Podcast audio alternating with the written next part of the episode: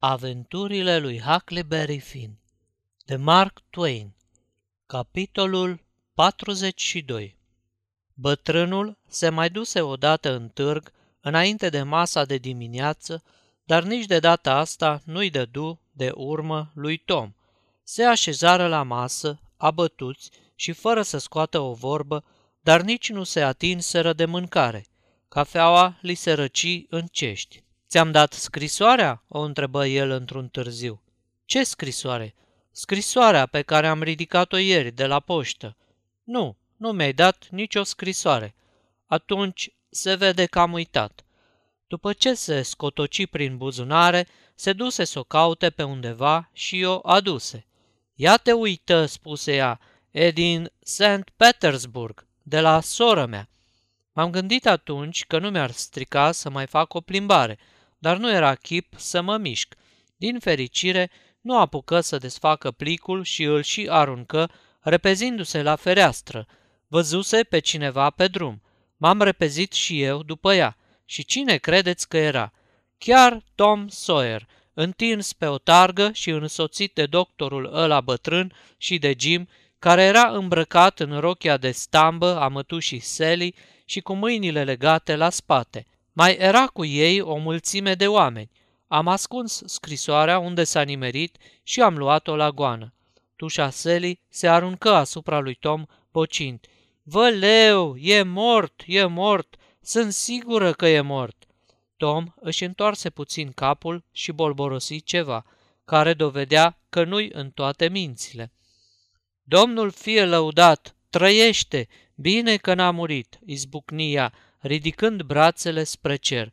Apoi îl sărută cu foc și se repezi spre casă ca să-i pregătească patul, împărțind porunci în dreapta și în stânga, negrilor și tuturor care ieșeau în cale.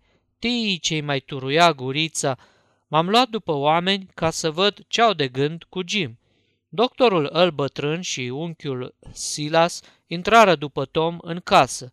Oamenii erau foarte întărâtați și unii din ei voiau să-l spânzure pe Jim ca să dea cică o lecție tuturor negrilor din împrejurimi, să le treacă pofta de a mai evada ca Jim, care băgase în sperieți o familie întreagă și le dăduse atâta de furcă zile și nopți în șir. Alții însă erau de părere că n-ar avea niciun rost – fiindcă stăpânul negrului va veni negreșit și va pune să plătească. Oamenii se mai potoliră, fiindcă, de, îi care se grăbesc cel mai mult să spânzure un negru vinovat de cine știe ce, sunt totdeauna cei mai puțini dornici să plătească pentru el după ce și-au făcut cheful. În schimb, îl înjurau pe Jim de mama focului și îl atingeau din când în când la mir, dar Jim nu scotea o vorbă și se prefăcea că nu mă cunoaște. Îl duseră în coliba aia, îl îmbrăcară în straile lui și îl legară din nou în lanțuri, dar nu de piciorul patului, ci de un piron mare bătut în podea. Îi puseră cătușe la mâini și la picioare și îi spuseră că până la venirea stăpânului lui nu o să primească decât pâine și apă, iar dacă stăpânul nu o să vină până la anumită zi, au să-l scoată la mezat. Apoi oamenii astupară tunelul nostru, zicând că în fiecare noapte doi fermieri înarmați cu puști vor sta de pază lângă colibă, iar ziua va fi legat de ușă un dulău.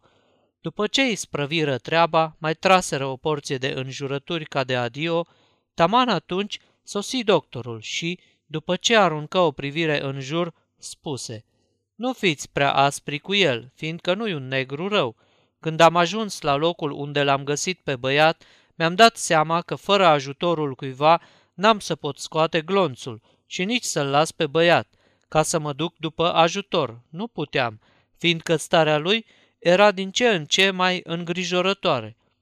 La un moment dat, băiatul începuse chiar să bată câmpii și nu mă lăsa să mă apropii de el, spunându-mi că mă omoară dacă îi însemn pluta cu cretă și tot felul de bazaconii de-astea. Vedeam eu că singur n-am să scot la capăt cu el, așa că mi trebuia neapărat ajutorul cuiva. În clipa aceea, negrul acesta a ieșit de nu știu unde și mi-a spus că el o să mă ajute și m-a ajutat cât se poate de bine. Îmi închipuiam eu că e un negru fugar, dar ce era să fac? Trebuia să rămân acolo toată noaptea până a doua zi. Mare belea pe capul meu. Pe deasupra, în târg, aveam doi bolnavi de gripă și tare aș fi vrut să dau o fugă să-i văd, dar am rămas, fiindcă mi-era teamă că negrul o să o șteargă și pe urmă vina o să cadă asupra mea. N-am avut norocul să zăresc nicio barcă pe aproape ca să-i pot face semn. De aceea am fost nevoit să stau acolo până azi dimineață în zori. N-am văzut negru mai devotat și mai grijuliu ca ăsta.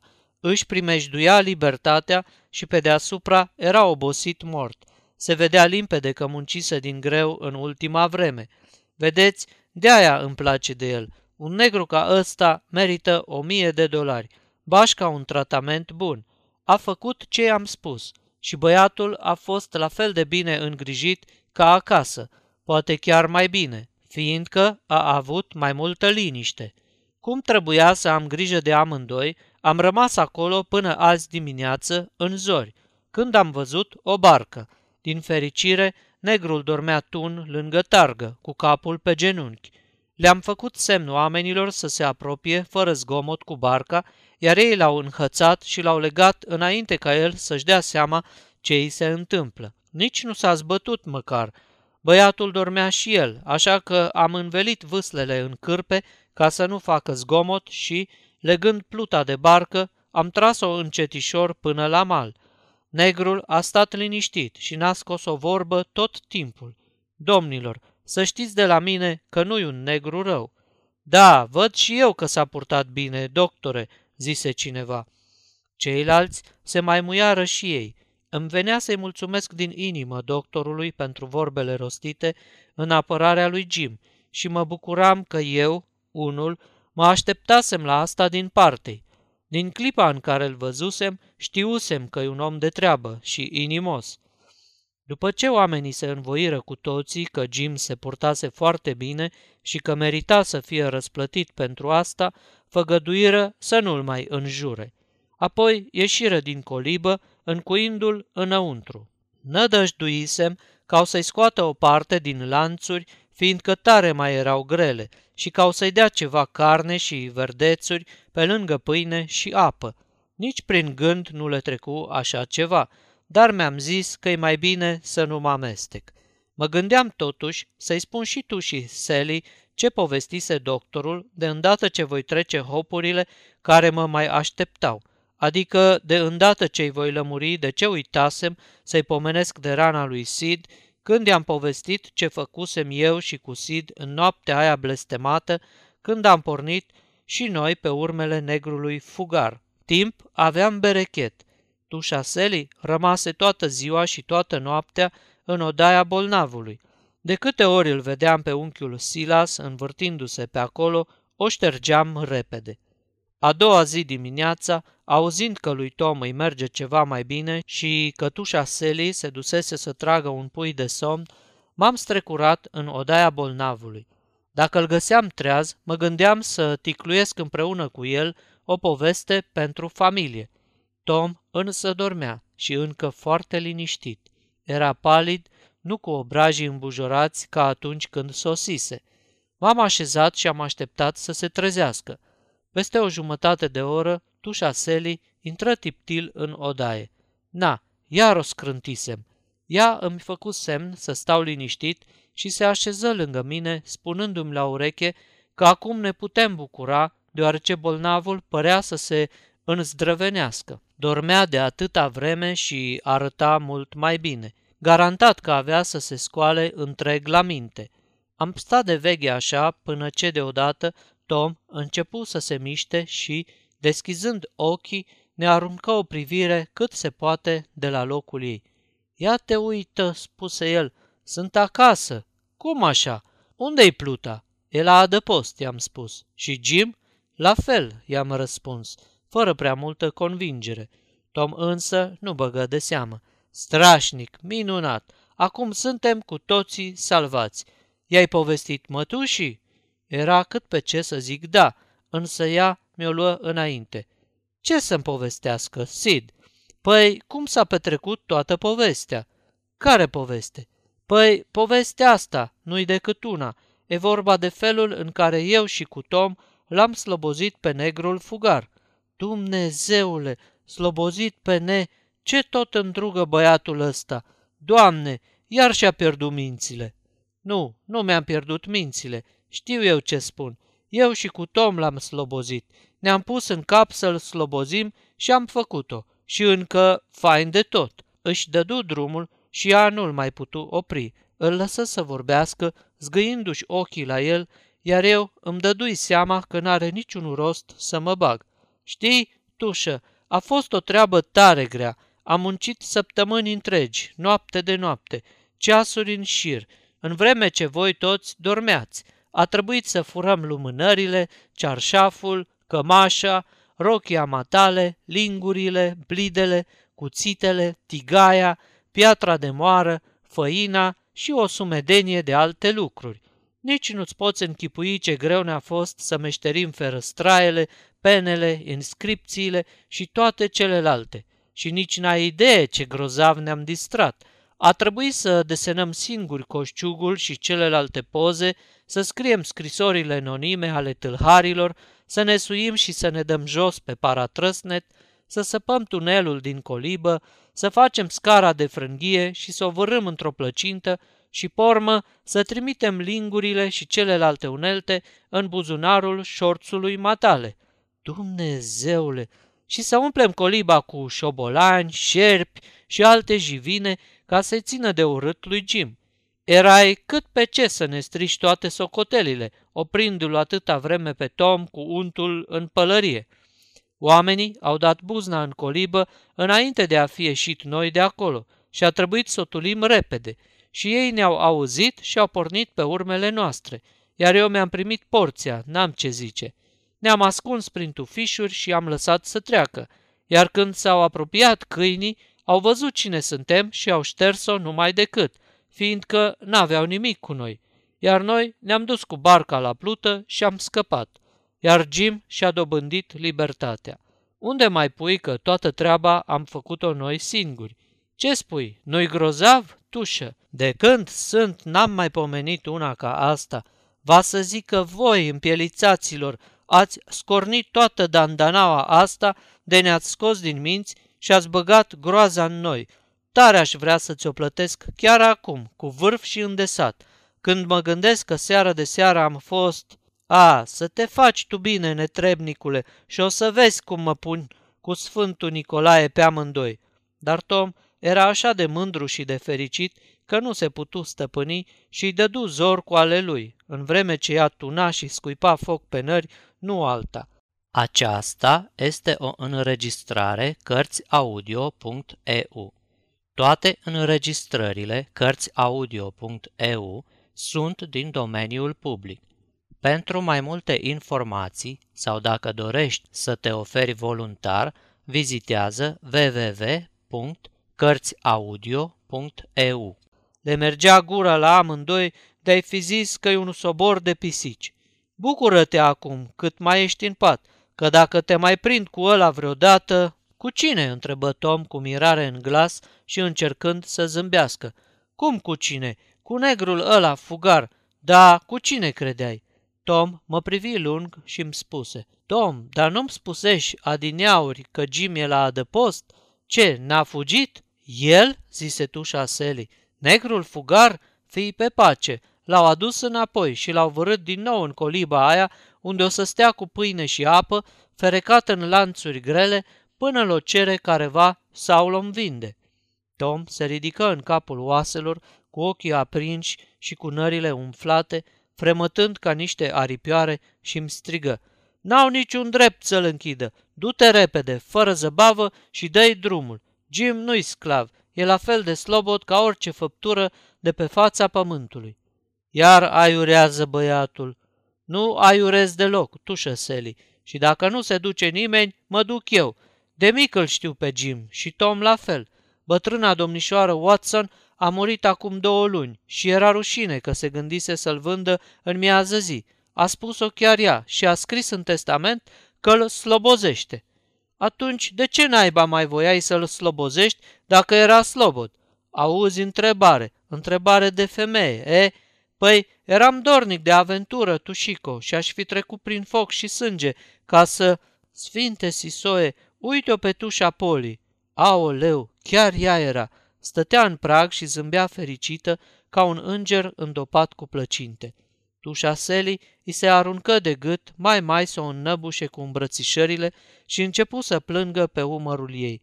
Cât despre mine, mi-am găsit un locșor potrivit sub pat, gândindu-mă că în curând nu o să se mai poată respira în casa asta. Din când în când aruncam o privire afară, deodată mătușa Poli se smulse din brațele mătușii Seli și începu să se uite la Tom pe deasupra ochelarilor, ca și cum ar fi vrut să-l bage în pământ. Da, da, îi spuse, mai bine ai întoarce capul. Să fiu în locul tău, eu așa aș face, Tom. Vai de mine, izbucni tușa Sally. Așa de mult s-a schimbat? Nu-i Tom, ci Sid. Tom e... Tom e... Dar unde-i Tom? Parcă adineauri era aici. Vrei să zici unde-i Huck Fin? De bună seamă. De când îl tot cresc pe derbedeul ăsta de Tom, fii sigură că pot să-l recunosc dintr-o mie. Altminteri, frumos mi-ar sta. Hei, Huckfin, ia ești de sub patul ăla. Ce era să fac? Am ieșit, cei drept, cu inima cât un purice. Să fi văzut ce ochi a căscat tușa Seli și nenea Silas la fel când i s-a povestit totul. Ai fi zis că-i beat, nu alta. Toată ziua parcă ar fi fost pe altă lume, săracul, iar în seara aceea, la biserică, a ținut o predică de a rămas de pomină fiindcă nici cel mai înțelept om din lume n-ar fi putut să o priceapă. Mătușa Poli a lui Tom le povesti tuturor cine și ce eram eu și a trebuit să le arăt cum, în ziua când doamna Phelps, spunem tușă Sally ca mai înainte, mă întrerupse ea, că așa m-am obișnuit. M-am luat drept Tom Sawyer, eram atât de strâns cu ușa încât n-am avut curajul să o contrazic și apoi eram sigur că Tom nu o să se supere – ba, din potrivă, o să-i placă, fiind ceva misterios ca o aventură. Și chiar așa s-a întâmplat. Când a sosit Tom, s-a dat drept Sid și m-a ajutat cât a putut ca să ies din încurcătură. Mătușa Polly a deverit spusele lui Tom că în testamentul ei, domnișoara Watson îi dăruise lui Jim libertatea. Va să zică Tom Sawyer se vârâse în atâtea belele ca să slobozească un negru slobod – Abia acum pricepeam de ce, în ciuda creșterii pe care o primise acasă, se învoise totuși să mă ajute să slobozesc din robie un negru. Mătușa Poli povesti cum, după ce primise scrisoarea mătușii Sally, din care aflase că Tom și Sid sosiseră cu bine, își spusese, alta acum, dar trebuia să mă aștept la una ca asta, din parte, de vreme ce i-am dat drumul să plece așa, de capul lui – și iată-mă nevoită să bat tot drumul ăsta de 1100 de mile ca să văd ce ispravă a mai făcut derbedeul, mai ales că nu primeam niciun răspuns de la tine. Dar n-am primit nicio scrisoare, se miră mătușa Seli. Cum așa? Doar ți-am scris de două ori.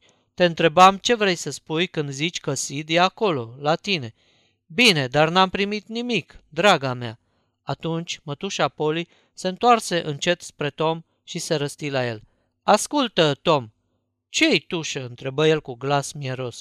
Obraznicule, adă cu scrisorile. Care scrisori? Scrisorile mele. Ah, las că pun eu mâna pe tine, să vezi ce o să-ți... Sunt în cufăr, poftim, și la fel cum erau când le-am luat de la poștă. Nu m-am uitat la ele, nici nu le-am atins dar știam că o să se încurce socotelile și, pe urmă, mă gândeam că nu te grăbești și... Ei, firai tu să fii, ne socotim noi, lasă. Am mai trimis o scrisoare în care te înștiințam că sosesc. Te pomenești că și pe aia... Nu, aia a sosit ieri și n-am citit-o încă, dar o am aici, nu s-a pierdut, zise tușa Sally. Aș fi pus rămășag pe doi dolari că nu o are, dar mi-am zis că e mai sănătos să tac așa că n-am scos nicio vorbă. Sfârșitul capitolului 42